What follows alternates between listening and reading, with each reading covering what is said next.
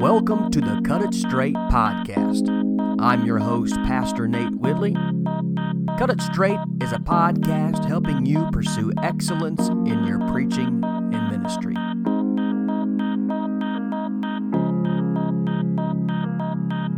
In today's episode, we're going to continue our series, The Preaching Lab. I hope you enjoy.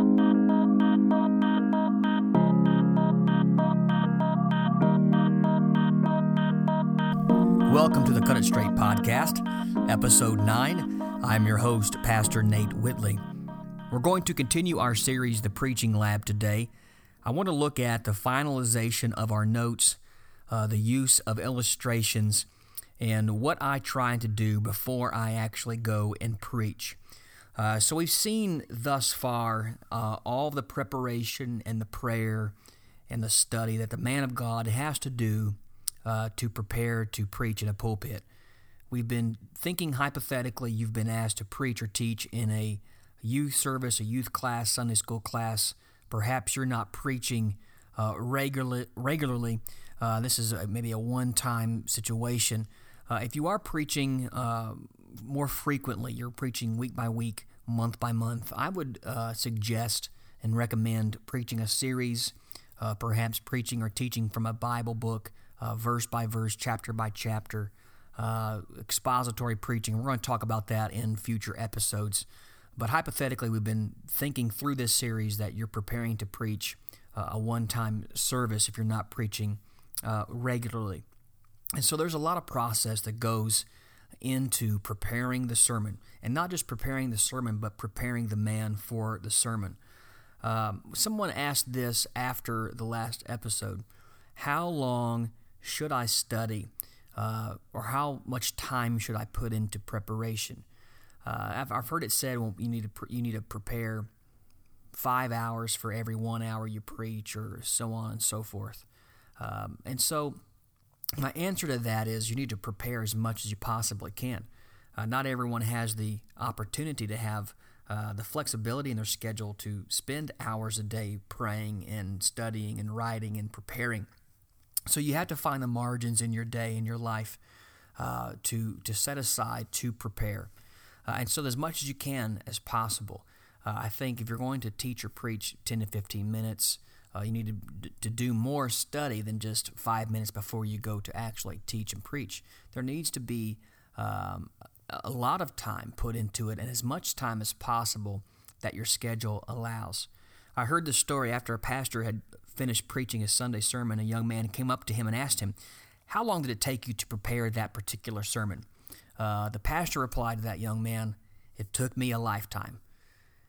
As the man of God, as the preacher, as a minister, the more you preach, the longer you're in ministry, the longer uh, you're in the call of God and you're working in the will of God, it, it, it adds to the sermon preparation process. It is a lifetime. You know, I could preach a sermon uh, on a Sunday, but it's taken me years to, to work out from studying, knowing my Bible, praying, and knowing the Lord. Uh, and, and as you grow in ministry, that process might be shorter in the week. It might you you've got your skills honed to know what to do, what to leave out when you're studying, and so you, you get better at it, and you're improving in the process, and not just improving your process and the habits and the disciplines that come along with uh, preparing sermons and lessons but hopefully you're you're you're improving while you're behind the pulpit as well, and that comes with experience. Uh, experience is a great teacher, and so we need to uh, make sure that we understand that we study and prepare as much as possible. But as the more you are in ministry, uh, it will help you to prepare your sermons and your lessons. So I want to look at our finalization. Uh, of our notes as we get ready to preach. So, say you're preaching, it's Saturday, uh, and you're preaching on Sunday. And so maybe a couple days before, uh, I want to look at that, what it looks like uh, to finalize what you've been studying uh, and to get ready for the actual sermon. I want to first talk about illustrations.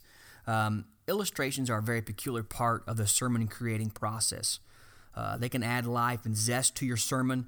Uh, they can also overshadow your exposition of the text. Uh, so you don't want to allow illustrations to overshadow what you're attempting to say. They should add flavor. They should be uh, an addition to what you're saying from the text. Uh, here's what I consider illustrations, stories from history. Maybe you're a Civil War buff, a World War One, World War Two, uh, American history, whatever. Those are stories that you can add that you might have uh, come across in your studies and reading that can be added to um, your text. Uh, then anecdotes. Uh, the story that I just told a few moments ago about the pastor and the young man asking him a question, I consider that an anecdote that adds to what you're trying to say. Um, then there's humor. Uh, I'm not one to, to, to always want to add a joke to what I'm saying in a sermon. Uh, if you're not funny, don't try to be funny. Uh, you don't have to have a joke in a sermon. I think most speech classes today in, in, the in the past they used to say try to have that as an icebreaker, but it's not necessary. Uh, and then the use of props. Uh, I'm I have to teach every Friday uh, during the school year from five year olds to 12th graders, so five year olds to 18 year olds. I have found that the use of props, not every sermon, uh, but in some of my sermons, are very helpful to get uh, the point across from the text uh, to such a wide range of ages and understanding of the scripture. Uh, and so the use of props are, are helpful. Uh, I don't, you don't need a prop for every sermon, but if it kind of comes to you, um, it, it, can, it can maybe add some life and it adds a, a visual aid to what you're trying to say in your sermon. You have to strike the perfect balance with illustrations. Uh, don't rely on the illustration in the sermon prop in the, in the sermon process. Uh, what I mean by that is you shouldn't base a sermon on an, on an illustration because if you do that, sometimes, if not the majority of the time, you'll end up trying to find a text that fits your illustration, and you can end up harming the, the, the scripture text trying to make it fit your illustration. It should be vice versa. Let your illustration add to what you've studied from a text. Uh, that's not to say that uh, something doesn't inspire you, but don't rely upon that. I know too many preachers, and I've done it before, where you've got to look for something to inspire. me. I got to read something. I got to see something out at the mall or at the store or at the restaurant. I came across this today, and it were, don't rely upon that. Get everything from the text, then add the illustration. And that's not to say that you're not going to have an illustration or read something that inspires you, but make sure you're not harming the text to get the illustration. Uh, so use that as kind of a, a, guide when you're when you're preparing your sermon. I try to find an illustration maybe later uh, in the in the sermon preparation process. Uh, I don't recommend going to Lifeway, the library, uh, and bookstores finding uh, 1,000 illustrations by so and so preacher. You know, a lot of times those illustrations are uh, when stories in there are false, they're made up, they're not real. Uh, with too many people can fact check what you're saying now. Uh, and also, don't try to go get those illustrations from the 50s and 60s. Those books were really popular. Uh, I've got several on my shelf, and I've read through them, and you couldn't use them because they're just not applicable today. Uh, and too many people can Google, and so it's just important if you have an illustration, uh, make sure that's um, uh, it's a, a, a, true illustration as well. And if it's if it's fiction, l- let people know it's fiction as well. Let me say this about your your your outline, your sermon notes. You need to trim the fat from your sermon notes preaching is not an information dump. You've been reading commentaries, dictionaries, resources, trying to help you interpret the text. And all those things are, are wonderful. Uh, and so, and it can inspire you. And so, those might not, all that information might not make it into the actual sermon process. We're not trying to just give all this information when we get to the pulpit. Remember, we're trying to explain the text and then to communicate the text to our people. We're not trying to communicate all that we know about the text. The text, all we study, will inform our interpretation of that text. But we don't we might not have to give all the information. We might not have to know all the geography of Galilee. You might need to not know all the economics of Rome uh, when you're teaching something. Now it might add to a sermon. Uh, I, I preach a sermon on uh, Peter walking on the water, and he was walking on the Sea of Galilee. Well, he grew up fishing in the Sea of Galilee. He grew up in Bethsaida. And so all that information fills uh, the, the, the story, the narrative of that text to know that he had been on these waters all of his life and seen all these great things at the Sea of Galilee. He grew up there, he had a business there. And so that feeds the, the, the text of that story. And so I preach a sermon called Sinking in Familiar Waters. And so for him to have this happen, It's never happened to him before. First of all, he's never seen something walking on the water, and he's never walked on those waters. But the Bible says he begins to sink.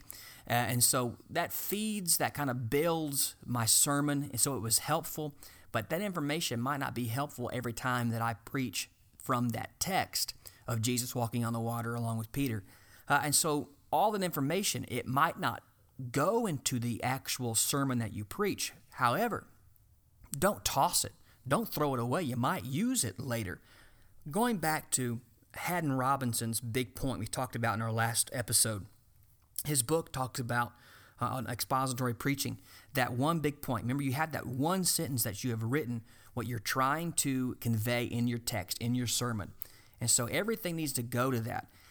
If it's not clear to you, if your notes are not clear to you, it will not be clear to your listeners. So it's important that as you get to your notes and you're finalizing what's important and what might not be so important, uh, don't throw it away, don't delete it from your notes, but perhaps save it for another time.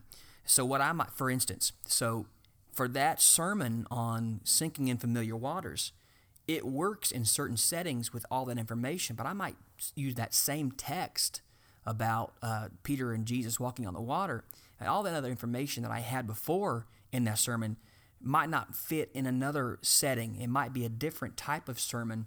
And so it, it could help, but it might not be necessary for that different setting. So save it, don't throw it out. Uh, but make sure everything's going back to that one big point. Um, trim where it needs to be trimmed. Throw things out from your notes that might just muddy. If it's muddying it up too much, throw it out. Be clear. If, remember, if it's not clear to you, it will not be clear to everybody else. Preach what you know, don't preach everything you know. That's a great statement that Bishop McCool has taught us here at First Apostolic Church. Preach what you know, just don't preach all that you know. And so, if it's good enough, if it's all that, uh, all of that, uh, the, the, stuff that you've received from the commentaries, resources that you've studied, if it's good, it will keep. You may not have to use it in that sermon, but it can be used somewhere else. And remember, we need to keep uh, an, an, eye on the time as well, be mindful of the time.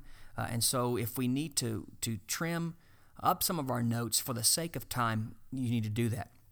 Let's talk about application. Uh, getting to the application of the sermon should always tie into that big point we've been talking about. So, our application uh, is tying into that point, going back to John 3. You must be born again. Well, that's the point right there. You must be born again of the water and the Spirit. You have to be born again to see and to enter the kingdom. But again, you must be born again. Marvel not that I said you must be born again. So that big point of John 3 is you must be born again. So your sermon is that one big point, whatever it might be. Repent, for the kingdom of God is at hand. Or whatever your topic is in your in your sermon. But make sure that big point is driving home the application as well. Some would say, well, have your application at the conclusion of your sermon. Uh, and that's wise as well. But I try to pepper application throughout my sermon. So if I'm going verse by verse, if I'm going line by line in a verse, I'm trying to find the application in those points. And if it's there, don't save it. Get right to it because you're trying to change hearts, you're trying to change minds, you're trying to get them to reflect on what the Bible is saying to them in that situation, and you want them to apply it. Remember, it's not information dump. We're trying to compel people, we're trying to change hearts, change minds, trying to draw the sinner to repentance. We're trying to get the Christian to do something. Uh, and so the application uh, is very important. And if you want to save it at the end, that's fine.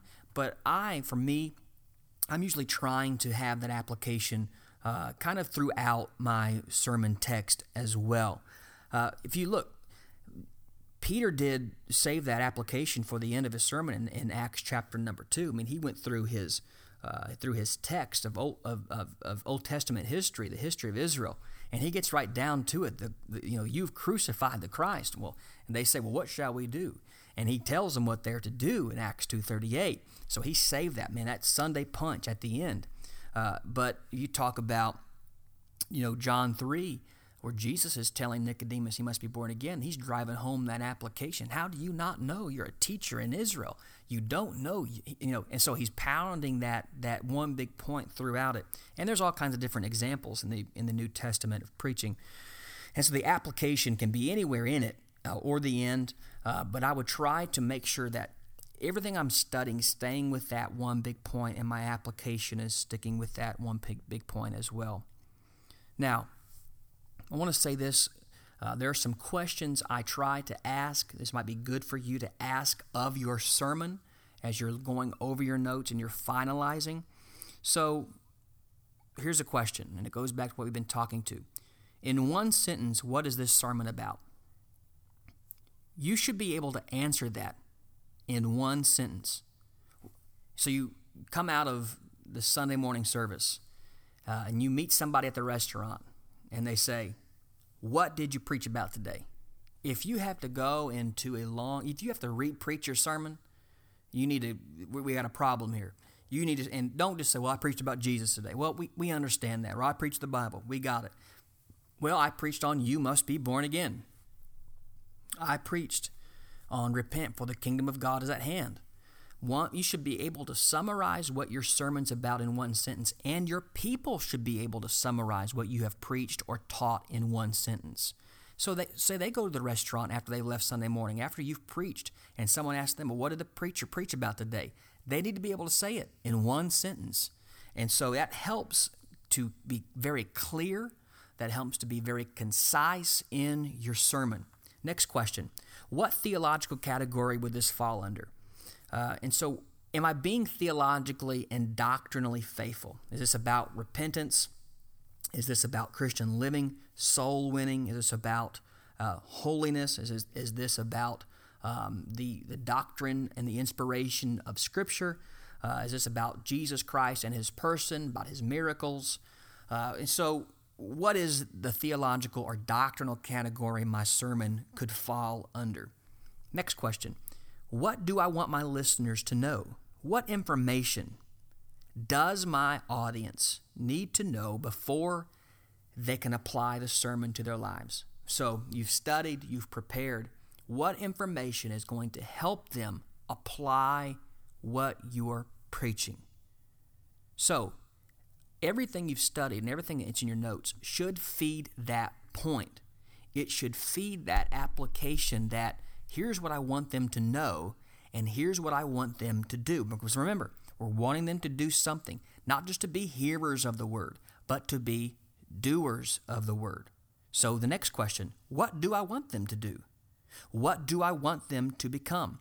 When I was working on my bachelor's um, in biblical studies, every class that I had, we would study a book um, from Scripture, or several books, or um, and we would always at the end of the class, after six weeks of studying, we'd have a um, an assignment on what we were going to teach and what we were going to preach, and basically we were forming uh, an outline of, of, so to speak. And they always had this question, and I and I've taken it, and I think it's really important. And it was, what do you want them to do? and it was always head, heart, and hands. I want them to think differently, head. I want them to feel differently in their hearts. And I want them to act differently. This is their hands, their behavior. So, what am I trying to get them to do with my sermon? It's, remember, again, I can't stress this enough. Preaching is not just about relaying information, it's transformation, it's regeneration, it's it's a life that is changed by the Word of God. So we have to, there has to be a response. And I'm not just talking about a vocal response. Amen, that's right. I'm talking about a response of change. And again, that's not just coming down to an altar to pray. I want them to leave Sunday to live this on Monday, Tuesday, Wednesday, Thursday, the rest of the week. And I want them to live this for the rest of their lives. So again, I'm having to ask the question what do I want them to do? How do I want them to think differently? Their head. How, am I, how do I want them to feel differently in their hearts? How, how do I want them to behave or act differently? This is their hands. So, head, heart, hands, what do I want them to do? Try to answer that question in the finalization of your notes. Now, this ask this question Do I believe this sermon will make a difference? This should be unlike anything else that they've heard this week. Students, if you're again, we're, we're, we're teaching or preaching a, a youth class. Students have heard and read many lessons that they have forgotten already. They're trying to get that information in so they can take the test and pass. You are doing something completely different. I want them to make a difference. I want this sermon to make a difference in their life. I want them to be a difference. I want to be a difference maker. So, does my sermon make a difference? Is this different than what they've listened to in a history class? Is this different than what they've learned in a geometry class? Is this different than what they've heard in a biology class? This should stand out not just for today, not just for this week, but in their lives. And so, will it make a difference? Is there going to be a change that takes place? Will it help them? Is this something that they're going to forget? Uh, and sometimes people do forget sermons, but there can always be one. And I pray this, Lord, if there's just one person who hears what I'm saying and they get it, let it be done. It's worth all the time. It's worth all the preparation, the fasting, the prayer. That's worth it. Next question Does the sermon make a difference in my life? Now, listen, I want to make a difference in somebody else's life while I preach, but it makes no difference to them if it doesn't make a difference to me. If the sermon does not have an impact on my life, I guarantee it will not have an impact on others. You need to be passionate about what you are preparing. If it's not moving you while you read and study and pray, chances are pretty good it's not going to move them either. Does it make a difference to you? We don't want to be like the Pharisees and do as I say, not as I do. We don't want to preach and not do what we've preached. We want to live it. We want to be impacted by it. And if it impacts us and it makes a difference in us, it will definitely make an impact on them and make a difference in our audience. Next question Will my listeners know that I love and care for them? Preaching is not about being hateful and vengeful. Ephesians 4:15 says we are to speak the truth in love. You need to care for them and care for their souls. This is eternity. This is life and death. This could be someone in that class, in that church, this might be their last opportunity to hear the gospel. They might never come back. They might die the next day. I know that sounds morbid, but that's what we're dealing with here. We're dealing with souls and eternity of their souls. Do they know that I love them? We're not just preaching something that gets on our nerves or something that we've read on Twitter or Facebook. I'm preaching the Word of God. And this has to come across as loving. Bless God, you better do this. Love. Speak the truth in love. Will your people know that you love them after you preach this? Will they know that you care for them and you care for their well-being and you care for their uh, their their souls, you care for their family and their family souls? Will your listeners know that you love and care for them? Next question. Am I passionate about this subject? Your sermon should not be dead and it should not be dry. If you're going to bore people with the Bible, quit preaching. You can bore people with Shakespeare, bore people with math, but don't bore people with the Bible. It needs to be passionate.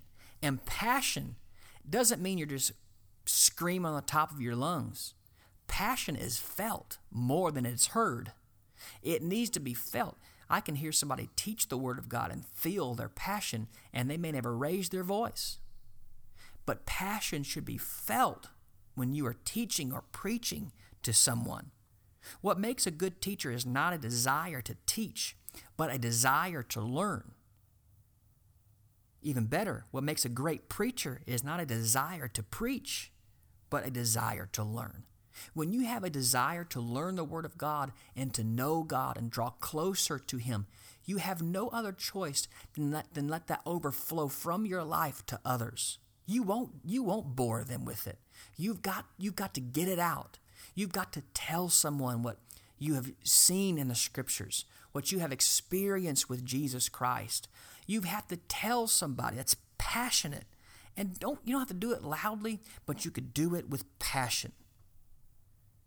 These are the things you got to think about, the questions you've got to ask as you're finalizing your sermon. Remember, souls are at stake here. As you're making these last few uh, additions and you're editing your notes, keep these things in mind. Keep your listeners in mind. Have those people's faces in your minds, their souls on your heart. Because if you do that, you'll know that I have heard from the Lord and what I've read and studied from His Word, I'm going to preach it and it's going to impact their life and it's going to make a difference in their life.